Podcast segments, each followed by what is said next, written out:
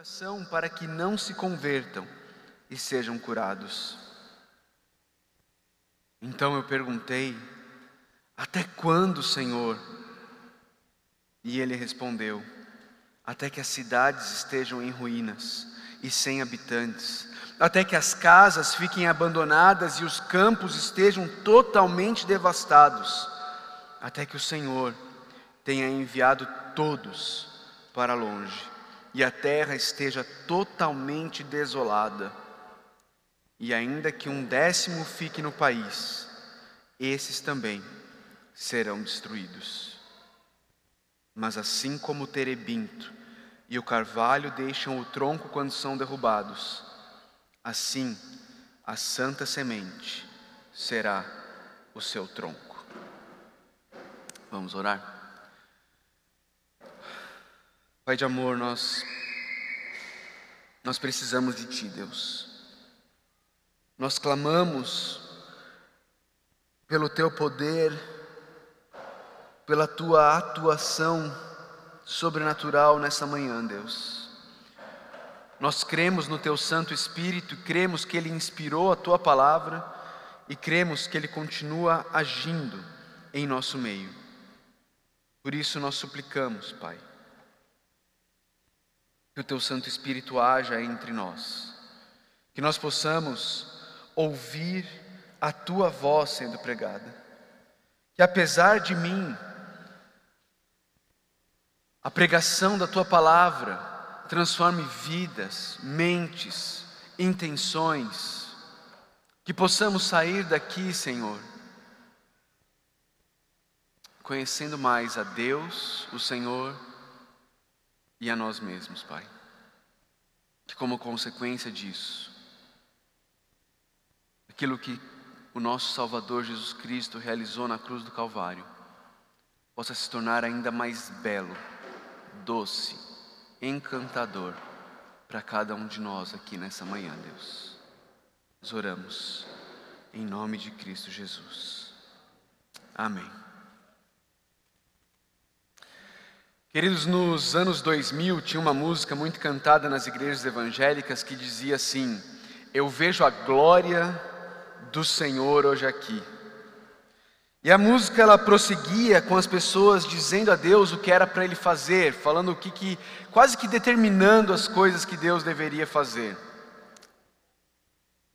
Mas a verdade, queridos, é desde que é, é que desde que o Éden foi fechado, desde que Deus expulsou Adão e Eva do jardim, existe um véu cobrindo a face de Deus. Moisés pediu para ver a face de Deus, mas apenas três vezes na narrativa bíblica, Deus tira o véu e revela a sua face a pecadores. A última vez que isso aconteceu na narrativa bíblica foi em Apocalipse capítulo 4, quando os céus se abrem e Jesus diz para João: Vem cá, sobe aqui, eu quero te mostrar o que há de vir. Antes disso, Deus havia feito mesmo com Ezequiel, no capítulo 1, quando ele vê os céus abertos. Mas a primeira vez na narrativa bíblica em que Deus desvenda a sua face, isso acontece com Isaías, no capítulo 6. O texto que a gente acabou de ler relata a primeira vez na narrativa bíblica em que Deus permite que um ser humano possa vê-lo em seu santuário nos céus. Vamos ver o que aconteceu ali? Quando Isaías vê o santuário celestial, vê o Senhor no seu trono celestial. O texto começa dizendo: no ano em que o rei Uzias morreu. Queridos, Judá não tinha tido um rei sábio, poderoso, eficiente, que trouxesse prosperidade para o povo, como Uzias. desde Salomão. Uzias tinha levado Judá a um longo período de prosperidade e expansão. O PIB de Judá crescia todos os anos, o dólar estava estabilizado, a vida no povo de Judá era boa, era agradável. A bolsa estava batendo recorde atrás de recorde, é? Mas agora, o rei Uzias estava morto. E havia um, um grande ponto de interrogação na cabeça do povo de, de Judá. A pergunta era: e agora? Um medo tomava conta do povo de Judá com a morte do rei Uzias e o despertar do império assírio com um novo rei, um rei agora com sede de expansão. O que será de nós? se perguntava o povo de Judá. Foi nesse ano Debaixo dessas circunstâncias que Deus se revela a Isaías. Interessante que provavelmente daqui a alguns anos, quando nós formos falar alguma coisa sobre 2020, nós usaremos a expressão, não é? No ano da pandemia, não é? Um ano que ficou marcado para a gente, como um ano de dúvidas, um ano de temores, um ano de apreensões e questionamentos sobre o que será de nós agora. Bom, Isaías diz que no ano em que o rei Uzias morreu, eu vi o Senhor. A palavra que Isaías usa aqui não é o nome de Deus, você já deve ter percebido que muitas vezes Senhor aparece com todas as letras maiúsculas no Antigo Testamento, não é isso? Quando isso acontece, é o nome de Deus sendo usado, Yahweh, eu sou. Aqui, Isaías não usa o nome de Deus, ele usa uma expressãozinha que significa o soberano. No ano em que o rei Uzias morreu, eu vi o soberano. E o soberano estava sentado num trono alto e exaltado.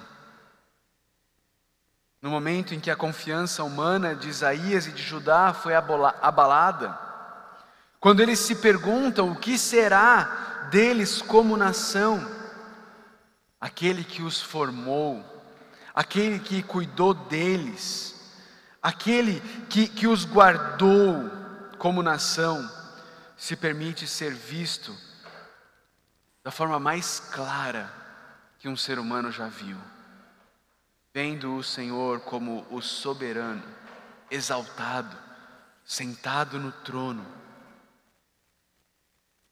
Queridos, de novo, eu não sei você, mas para mim o ano de 2020 foi um ano de ver de forma mais clara quem é o nosso soberano.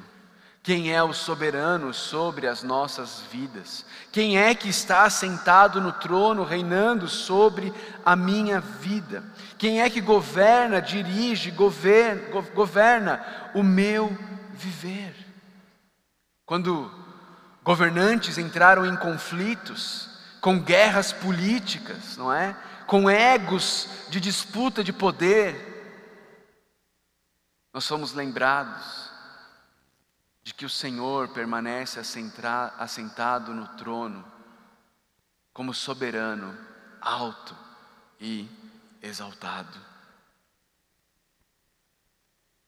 O texto continua e diz que acima dele, na visão de Isaías, quando os céus se abriram e ele viu o Senhor assentado no trono, alto exaltado, ele viu ali também outros seres, seres celestiais, que ele chama de serafins, ele não fala para a gente quantos são esses serafins, mas em Apocalipse nos é dito que são milhares de milhares, milhares vezes milhares, são milhões de serafins ali ao redor do trono. Essa palavrinha serafins, ela significa seres flamejantes. É muito provável que esses seres, eles, eles são seres em chamas. E esses seres que Isaías vê tinham seis asas. Queridos, Deus não cria nada que não seja útil. Esses seres precisavam de seis asas, duas para cobrirem o seu rosto, provavelmente para que eles não vissem a santidade e a glória de Deus diante deles, duas para cobrirem os pés, possivelmente por estarem em lugar santo, e duas para poderem voar e servir ao soberano, exaltado, assentado no trono. Essa é a visão de Isaías. É isso que Isaías vê. Ele vê o soberano, o Senhor, na morte do rei Uzias, o soberano continua assentado no trono. Quando eu e você nos perguntamos onde está Deus, a resposta a essa pergunta pode ser variada, mas não pode deixar de conter: Ele está assentado no trono. Nas eleições americanas que se passaram, muitos amigos americanos e brasileiros perturbados, preocupados com o resultado das eleições, não importa quem se assente na cadeira do presidente dos Estados Unidos, o que importa é que o soberano continua assentado no trono, alto e exaltado. É isso, meus irmãos, que importa. É isso que importa. É isso que Isaías vê. E quando Isaías tem essa visão, o que, que acontece ali naquele trono? O que, que acontece ali no, no, no, no, tabernáculo celestial. Ele vê esses serafins e esses serafins eles proclamam uns aos outros. Muitos teólogos, muitos comentaristas dizem que num, num canto antífono.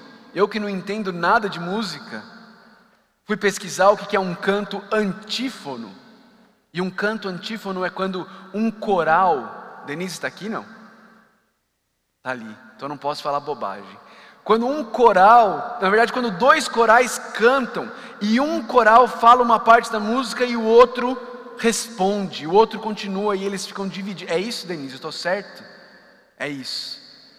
Muitos comentaristas dizem que seria um canto antífono dos serafins, com, com um grupo de serafins cantando santo e o outro respondendo santo e o outro respondendo santo. É o Senhor dos exércitos. E essa santidade de Deus, ela possui dois aspectos, queridos. O primeiro aspecto, óbvio, é, uma, é, é a questão do aspecto moral.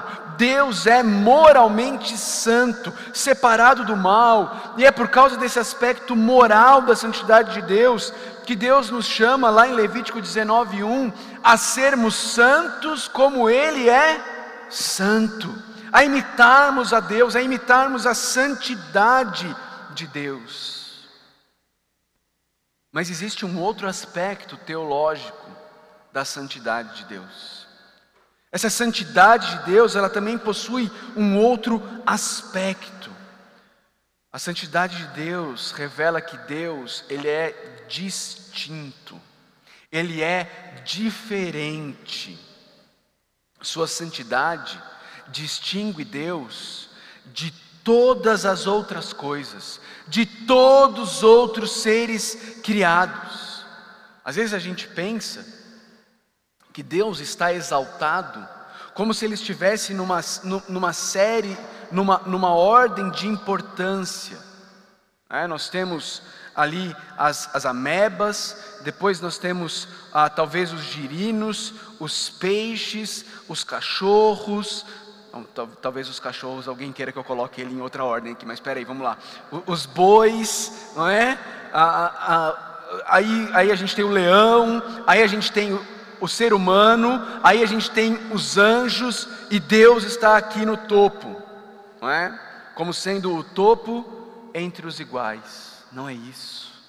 A santidade de Deus fala de um Deus que é outro, um Deus que é diferente, um Deus que é distinto de toda a criação. Tudo o mais que existe é criação, mas Deus é santo, Ele é diferente, Ele é criador, Ele não é criação, Ele é diferente, Ele é distinto.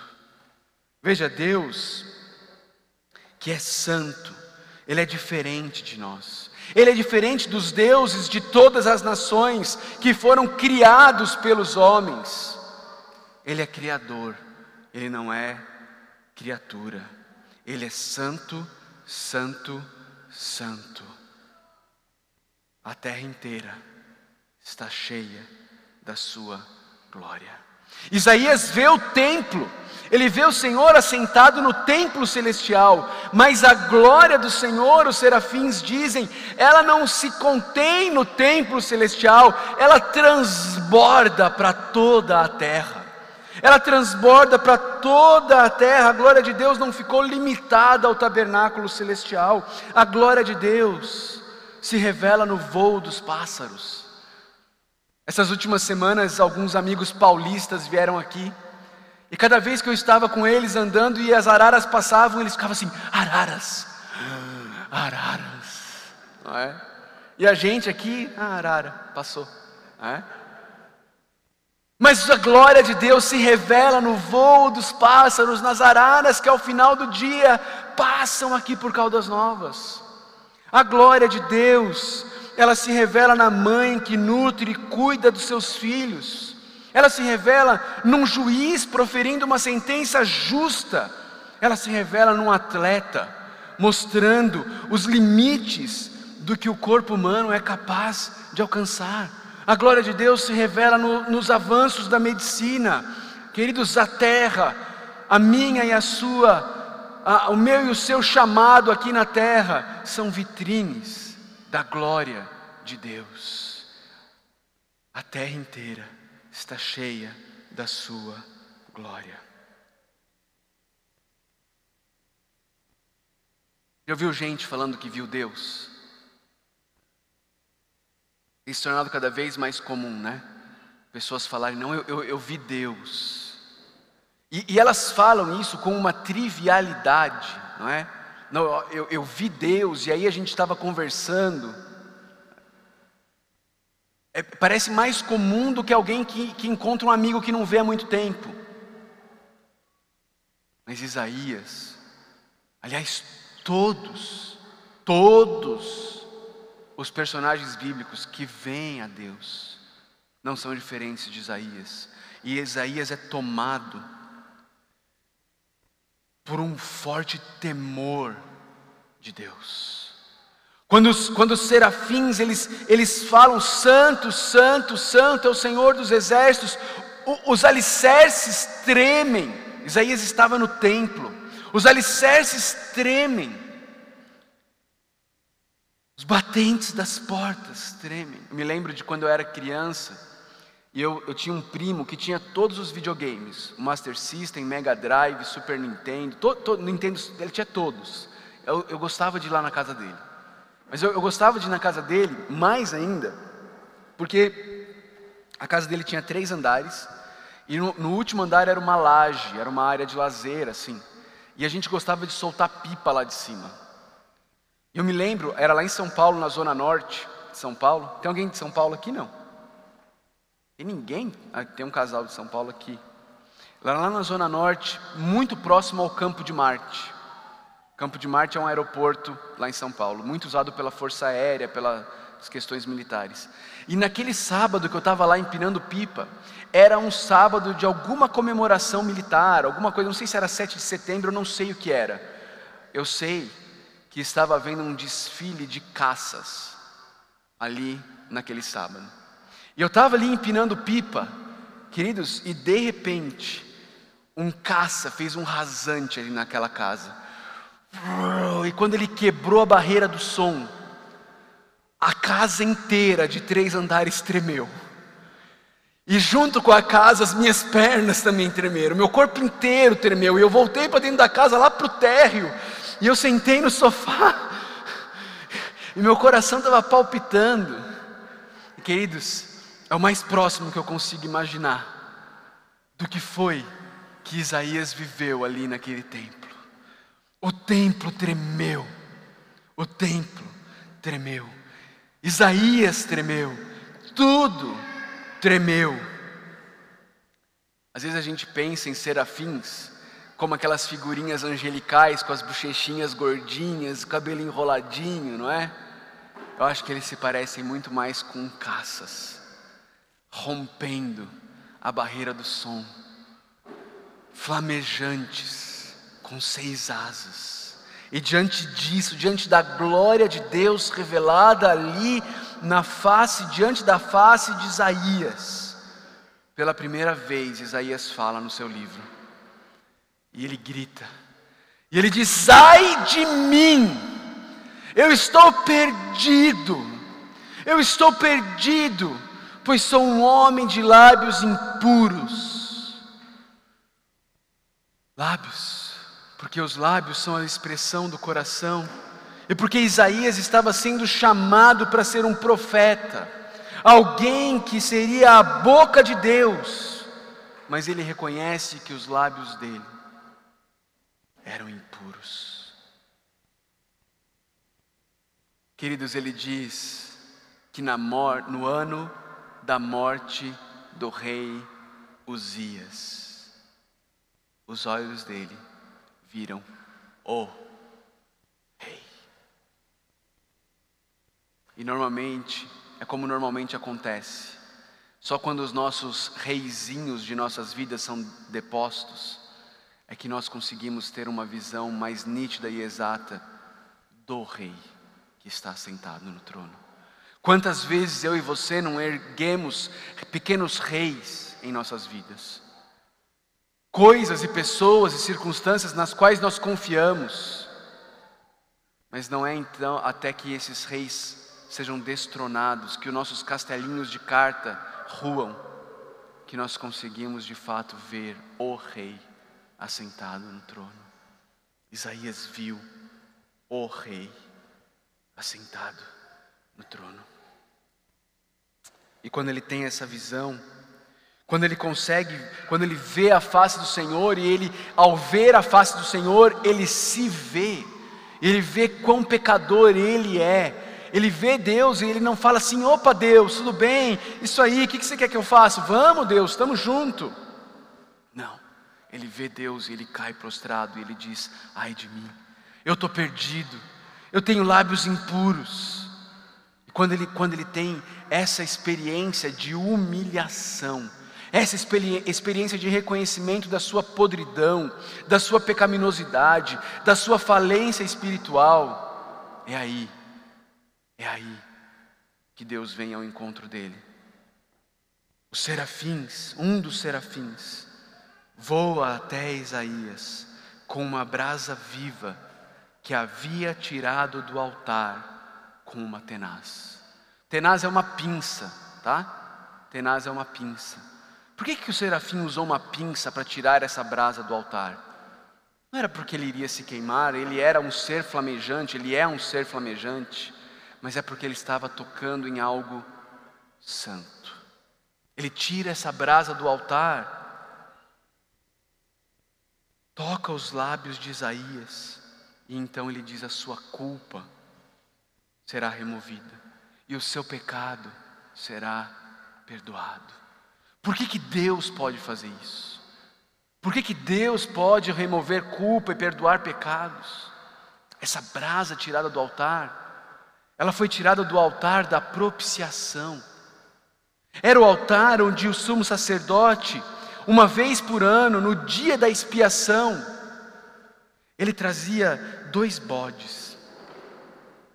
Um bode para ser sacrificado como propiciação pelo pecado do povo. Um bode que iria ser para o perdão do pecado do povo. E o outro bode seria o bode expiatório. Já ouviu essa, essa expressão? Ah, me pegaram como bode expiatório. Ou seja, eu estou levando a culpa de todo mundo. É daí que vem, é da Bíblia, é do sistema sacrificial que Deus criou. Um bode ia para o altar da propiciação para pagar o pecado do povo. O outro bode, o sumo sacerdote impunha as mãos sobre ele, sobre a cabeça dele, e orava a Deus. E então esse bode era levado para o deserto e era espantado no deserto para que ele fosse embora e não voltasse mais. Ele simbolizava a culpa do povo indo embora para longe do, do povo. É por isso que o serafim diz: a sua culpa foi removida e o seu pecado foi perdoado, porque ele pegou a brasa do altar da propiciação e tocou os lábios de Isaías. Esse altar, ele não era um fim em si mesmo, esse altar era uma sombra do sacrifício perfeito que Cristo realizaria na cruz do Calvário 700 anos depois, sendo Ele aquele que seria o nosso bode expiatório e o nosso sacrifício propiciatório. Ele levou as nossas culpas quando ele carregou a cruz para fora da cidade. E ele morreu como um sacrifício para pagar o preço do meu e do seu pecado. Foi isso que o serafim fez. Foi isso que o serafim mostrou para Isaías.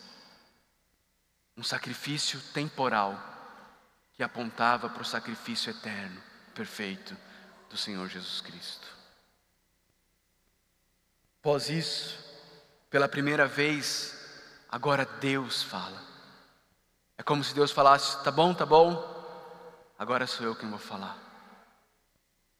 Então diz o Senhor. E Deus traz uma pergunta a Isaías: Ele diz: Quem enviarei? Quem irá por nós? E queridos, é importante eu e você percebermos o momento da pergunta. Essa pergunta vem no momento certo. Ela não vem antes de Isaías perceber quem ele era. Porque se ela viesse antes de Isaías perceber quem ele era, Isaías iria ouvir a pergunta e iria dizer: Estou aqui, Deus. É isso mesmo. Está precisando de mim? Pode contar. Sorte a sua me ter no seu time, hein, Deus? E Isaías iria cheio de justiça própria, como, como muitos vão, confiando em si mesmos, confiando em seus próprios, em suas próprias técnicas, habilidades e capacidade, porque nunca tiveram uma experiência de se prostrar aos pés do Senhor, de ver a sua pecaminosidade, de se enxergar e enxergar a sua pecaminosidade à luz de um Deus que é santo, santo, santo. Primeiro Isaías precisava ter sido humilhado para depois Deus vir perguntar: a quem eu enviarei? Quem há de ir por nós? Mas também a pergunta não podia vir antes do que o serafim fez com Isaías. A pergunta não podia vir antes do perdão dos pecados de Isaías, porque se ela viesse entre a humilhação, mas depois da humilhação, mas, mas antes do perdão dos pecados, Isaías provavelmente não aceitaria o chamado. Ele estaria tão, tão preso, tão sobrecarregado com culpa, que ele não aceitaria o chamado. Ele falaria: Eu, Senhor, como eu? Não, eu não posso. Eu sou um homem de, de lábios impuros, eu não posso. Mas o chamado, ele vem depois da humilhação, mas também vem depois do perdão. Depois que as nossas culpas foram removidos, foram removidas e o nosso pecado foi perdoado. Depois que a graça nos humilha, mas também nos enche de coragem para servir a Deus em gratidão pelo perdão imerecido que nos foi concedido. É nesse lugar, é no lugar da gratidão, depois da humilhação e do perdão, que Deus nos chama a servi-lo. Mas o texto não termina aqui. A maioria das mensagens que a gente ouve no capítulo 6 de Isaías terminam aqui no versículo 8, não é? A quem enviarei? Quem há de ir por nós? Então é feito aquele apelo, e às vezes o missionário vem, e o missionário conta as dificuldades do campo, e a gente se sente triste pelas dificuldades do campo, constrangido, e a gente fala: nossa, eu preciso fazer alguma coisa mesmo, né? Mas não dura muito tempo esse constrangimento. Mas o texto não termina aqui, queridos, tem mais cinco versículos.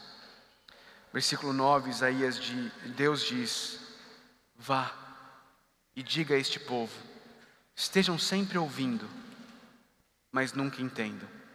Estejam sempre vendo e jamais percebam. Torne insensível o coração deste povo, torne surdo os seus ouvidos e feche os seus olhos. Que eles não vejam com os olhos, não ouçam com o coração, para que não se convertam e sejam curados. A maioria dos pregadores não gostam de pregar esses versículos. Mas esses versículos, verso 9 e 10 de Isaías 6, eles são citados nos cinco, primeiro cinco primeiros livros do Novo Testamento, nos quatro evangelhos pelo próprio Senhor Jesus Cristo. Ele cita Isaías 6, ele não cita a visão gloriosa, ele não cita a quem enviarei, ele cita os versos 9 e 10. Deus diz a Isaías, queridos, eu vou te enviar, você vai pregar, mas não vai ter fruto. A sua pregação só vai fazer o povo fechar seus olhos, ouvidos e coração para mim. A rebeldia e o orgulho do povo foram tamanhos eles não seriam mais capazes de entender a mensagem que ouviam. Eles, eles não percebiam que era deles que o profeta estava falando, era eles que o profeta chamava ao arrependimento. Tem pastores aqui nessa, nessa manhã? Tem alguns pastores aqui ou não? Aqui, alguns pastores aqui, alguns pastores aqui. Não tem momentos no ministério em que a gente se sente como Isaías? Você prega, as pessoas ouvem, mas elas não entendem. E não é que as suas palavras são difíceis de serem entendidas, mas elas não percebem que Deus está falando com elas, que Deus está chamando elas ao arrependimento. Elas, elas chegam num estágio, num platô de religiosidade, em que elas vão para a igreja meio que no automático. E elas ouvem a palavra, mas a cabeça e o coração delas está no brasileirão. Elas ouvem a palavra, mas a cabeça e o coração delas está nos problemas da semana, no que elas têm que fazer semana que vem, nas crianças que vão para a escola. Elas não conseguem entender que Deus está falando com elas. Elas acham que a palavra é para aqueles que estão chegando agora. Eu já conheço, eu já sei. Isso acontece com religiosos, isso acontece com não religiosos. Tem um, um senhor, alcoólatra, que de vez em quando aparece lá na igreja. Faz tempo que ele não aparece lá mas de vez em quando ele aparece nos cultos, ele aparece bêbado, não é?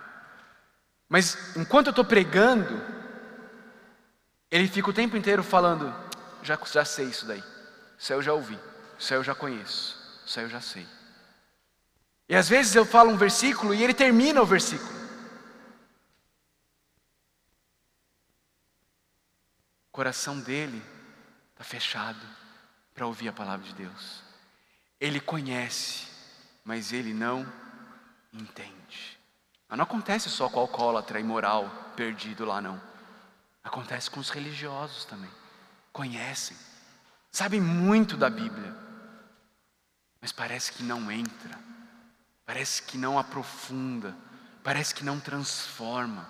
Aliás, uma das vezes que Jesus cita esses dois versículos de Isaías é logo depois da parábola do semeador quando ele fala que tem solo, que a palavra cai, mas não gera frutos. E ele vai falar para os discípulos, ele vai dizer assim: Olha, isso acontece com eles, eu falo em parábolas para que eles não entendam, como disse o profeta Isaías. Talvez você esteja aqui nessa manhã, e talvez, meu irmão, minha irmã, você precise perceber que é de você que o profeta Isaías está falando. E talvez nessa manhã o Espírito Santo de Deus está tocando o seu coração, abrindo seus olhos e te fazendo perceber que você tem vivido uma religiosidade fria, em que domingo após domingo você ouve a palavra de Deus e não muda nada na sua vida. E a culpa não é da palavra de Deus, você pode ter certeza disso. Que o Espírito Santo te convença disso. Que o Espírito Santo abra teus olhos para perceber se você não tem sido como o povo de Judá, alguém de coração duro, que não entende, de olhos que não veem, de ouvidos que não ouvem. Isaías ouve o que Deus está dizendo, ele fica desesperado ao ouvir que ele vai pregar e as pessoas não vão se converter, não vai ter arrependimento. Então Isaías, desesperado, ele, ele, ele fala com Deus e ele diz: Até quando, Senhor? A, até quando eu, eu vou pregar e as pessoas não vão ouvir? Até quando eu vou pregar e elas não vão entender? Até quando eu vou pregar e os corações estarão duros para a palavra? Até quando, Deus? A resposta de Deus não é animadora. Gente, não está caindo, viu? É o sol. Eu lembrei depois, é o sol, as placas vão se dilatando, não é isso, Mota? À medida que vai esquentando. Calma, tá tudo bem. Até quando? Não, não são serafins, tá bom? Não são serafins. Eu não vejo anjos voando em todo lugar. Até quando, Senhor? E a resposta de Deus, a resposta de Deus não é nada animadora. A resposta de Deus é até que as cidades estejam em ruínas e sem habitantes, até que as casas fiquem abandonadas e os campos estejam totalmente devastados, até que o Senhor tenha enviado todos para longe e a terra esteja totalmente desolada e ainda que um décimo fique no país, esses também serão destruídos. Que palavra dura de Deus. Deus responde basicamente mostrando para Isaías que o que iria acontecer nada mais era do que o cumprimento da aliança mosaica. Lembra que a gente viu ontem? O povo de Deus estava numa aliança condicional com Deus, aliança mosaica. Basicamente, Deus está dizendo para o povo, está dizendo para Isaías: lembra do que foi dito lá em Deuteronômio 28, 21. O Senhor os encherá de doenças até bani-los da terra em que vocês estão entrando para dela tomar posse. Basicamente, Deus está lembrando Isaías de que ele irá cumprir o que foi dito em, em Levíticos 18 versos 25 a 28. Minha conexão aqui está indo e voltando. Você pode passar para mim o próximo slide aí, por favor? Obrigado. Lá em Levítico 25, versos, ah, Levítico 18, versos 25 a 28 diz: Até a terra ficou contaminada. Não. Volta, por favor. Aí até a terra ficou contaminada, e eu castiguei a sua iniquidade. E a terra, olha, olha a expressão que Deus usa, vomitou os seus habitantes. Isso está falando sobre o que Deus fez com os habitantes originais de Canaã, ok? Habitantes originais de Canaã. Mas vocês obedecerão aos meus decretos e às minhas leis. Nem o natural da terra, nem o estrangeiro residente entre vocês farão nenhuma dessas abominações, pois todas essas abominações foram praticadas pelos que habitaram essa terra antes de vocês. Por isso a terra ficou contaminada. E, olha a condição aí: se vocês contaminarem a terra, ela os vomitará, como vomitou os povos que ali estavam antes de vocês. O que Deus está falando para Isaías?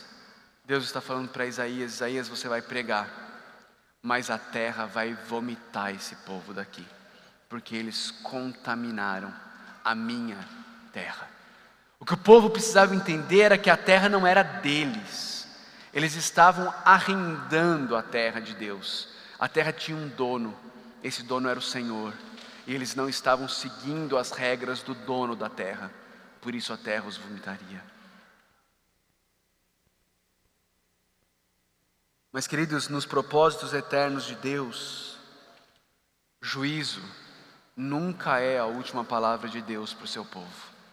Graças a Deus por isso, não é verdade? Graças a Deus por isso. O texto termina, e no último versículo de Isaías, nós lemos: Assim como o terebinto e o carvalho deixam o tronco quando são derrubados, assim a santa semente será o seu tronco. Deus termina esse texto dizendo para Isaías: esse não será o fim. Isaías, o povo tem comigo uma aliança condicional, sim, mas também tem comigo uma aliança incondicional. E a aliança incondicional que eu fiz com este povo, Isaías, lá atrás com o seu pai Abraão, eu disse que do descendente dele, todos os povos da terra seriam abençoados, e eu cumprirei a aliança que eu fiz.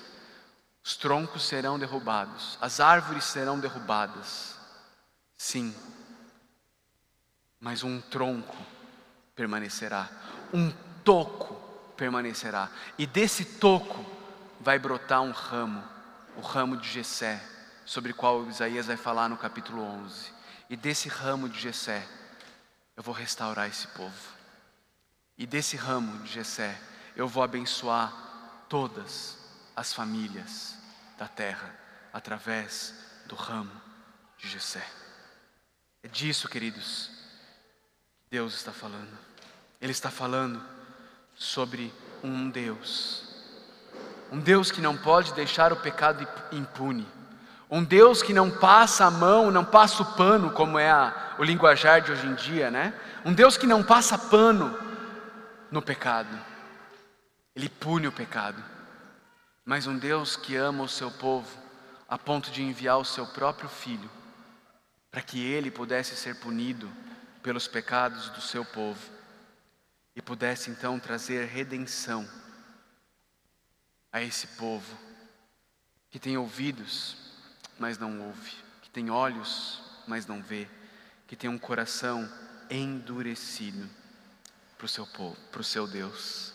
Isaías termina com uma esperança graciosa, onde Deus renova a sua promessa de salvação, de preservação de um remanescente que seria preservado em meio à destruição causada pela idolatria e rebeldia do povo a quem ele formou, amou e cuidou.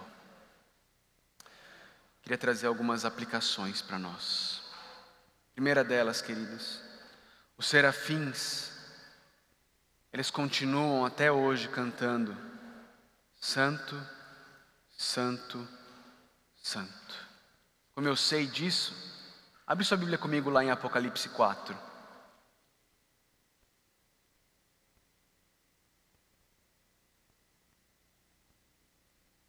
Eu disse que Deus, na história da narrativa bíblica, se revela três vezes: Isaías, Ezequiel 1 e Apocalipse 4, para o apóstolo João. E ali na revelação de Apocalipse 4, no versículo 8, diz assim: Cada um deles tinha seis asas. Lembra de alguém que tinha seis asas? E era cheio de olhos, tanto ao redor como por baixo das asas, e dia e noite repetem, repetem, não é repetiam, repetem sem cessar: Santo, Santo, Santo é o Senhor, o Deus Todo-Poderoso, que era, que é e que há de vir. Os serafins continuam cantando Santo, Santo, Santo. Pergunta para mim e para você é se eu e você estamos ecoando a reação de Isaías e clamando a Deus: Deus, ai de mim, ai de mim. Queridos, o avivamento que eu e você ansiamos para as nossas igrejas nunca virá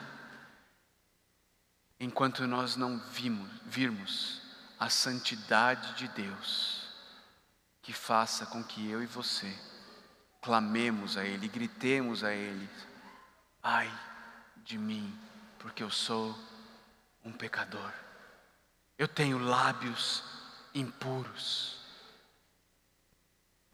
O avivamento não vem em uma igreja cheia de pessoas cheias de si mesmos, contentes consigo mesmos, satisfeitas com a sua condição espiritual.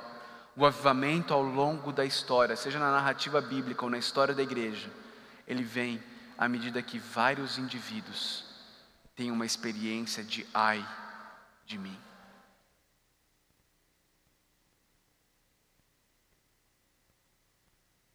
Percebe como esse texto possui todos os elementos do Evangelho? Ele tem a santidade de Deus, um Deus que não pode se misturar com o mal. Ele tem a glória e o poder de Deus. Ele tem a pecaminosidade humana. Ele tem a salvação e o perdão através do sacrifício no altar. Nós precisamos nos recordar disso todos os dias. Infelizmente, uma grande parte dos evangélicos pensam que o evangelho, ele é só a porta de entrada da vida cristã.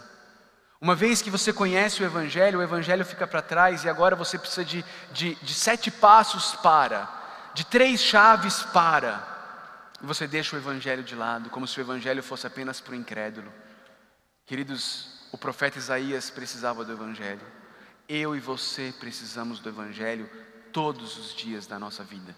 Não é para sermos salvos de novo é para sermos lembrados quem nós éramos, quem nós somos, para sermos lembrados o que Deus fez por nós, como nós somos justificados, redimidos, adotados, lavados, para que a culpa não nos paralise e para que o orgulho não nos enalteça. Nós precisamos do Evangelho todos os dias de nossas vidas. Imagina, imagina o seu casamento quando você parar de olhar para o seu casamento e dizer para Deus: Deus, eu vivo numa família de lábios impuros, e começar a dizer para Deus: Deus, eu tenho lábios impuros. Imagina a sua igreja, o dia que você parar de dizer para Deus: Deus, eu vivo numa igreja de pessoas com lábios impuros, e você começar a dizer para Deus: Deus, eu tenho lábios impuros.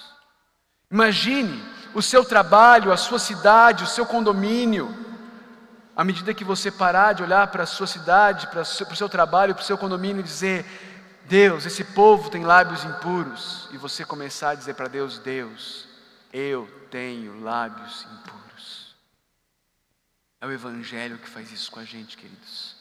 É o Evangelho que nos leva a reconhecer a podridão do nosso coração e a parar de ver o problema como estando lá fora, na mulher que tu me deste, nos filhos que o Senhor me deu, no marido que o Senhor me deu, na igreja que o Senhor me deu. Começar a ver que o problema está aqui, no meu coração. Temos corações gratos, revelados na prontidão para o serviço, como Isaías. Queridos, só o Evangelho é capaz de nos tornar assim. Se você for servir a Deus por, por culpa, essa é uma motivação fraca demais, logo você vai desistir. Se você for servir a Deus por ganância, essa é uma motivação fraca demais, logo você vai desistir. Mas se você for servir a Deus por gratidão pelo que o Evangelho fez na sua vida, é isso que vai te sustentar no serviço todos os dias. Quantos e quantos membros de igreja não desistem dos seus ministérios porque começaram com o motivo errado? Começaram para ser vistos, começaram por culpa, começaram por ganância, e aí em algum momento do ministério começam a olhar para o lado e começam a ver que os outros não estão fazendo tanto quanto eles fazem. E aí sabe o que eles fazem? Ah, ninguém está servindo aqui tanto quanto eu sirvo, vou parar. Porque não estavam servindo por gratidão ao Rei. Não estavam servindo por causa do Evangelho que é imutável. Estavam servindo por circunstâncias externas, mutáveis, que variam de um dia para o outro. O que, que tem motivado o seu servir a Deus? O Evangelho? O reconhecimento que você era alguém de lábios impuros, destinado à ira, mas foi transformado, perdoado, sua culpa foi removida e por isso agora você diz: Estou aqui, Senhor, serve eu, via-me a mim.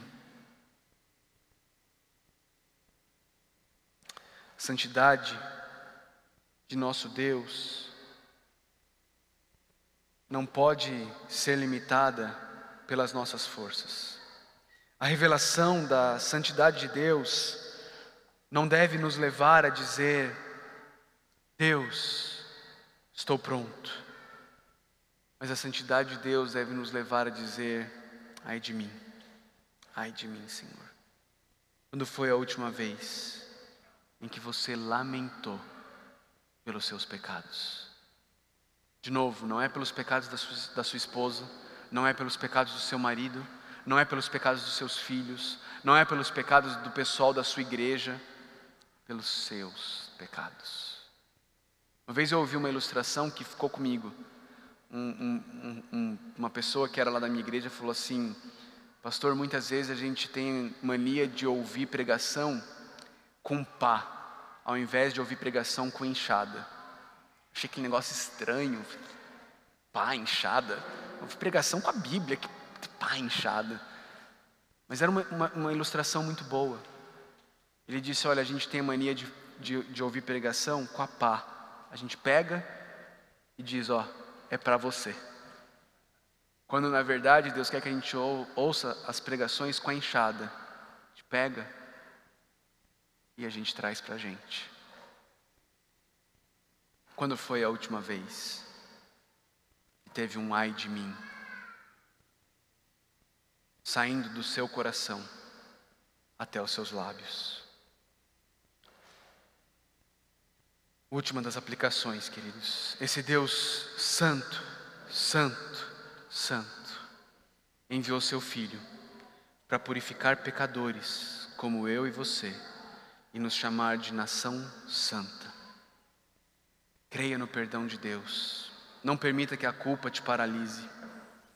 Creia no perdão de Deus e deixe Ele te usar para a glória dele, que enche toda a terra. Vamos orar?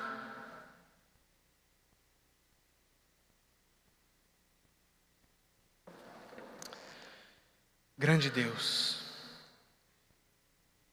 de forma pública e privada, no santuário e em casa, que minha vida possa estar embebida em oração Enche-me com o espírito de graça e súplica, sendo cada oração perfumada com o incenso do sangue expiatório. Ajuda-me, defende-me, até que do piso da oração eu passe ao reino do louvor incessante. Impulsionado pelas minhas necessidades, convidado pelas tuas promessas, chamado pelo teu Santo Espírito, entro em tua presença, adorando-te com temor piedoso, assombrado com a tua majestade, grandeza, glória, mas encorajado pelo teu amor.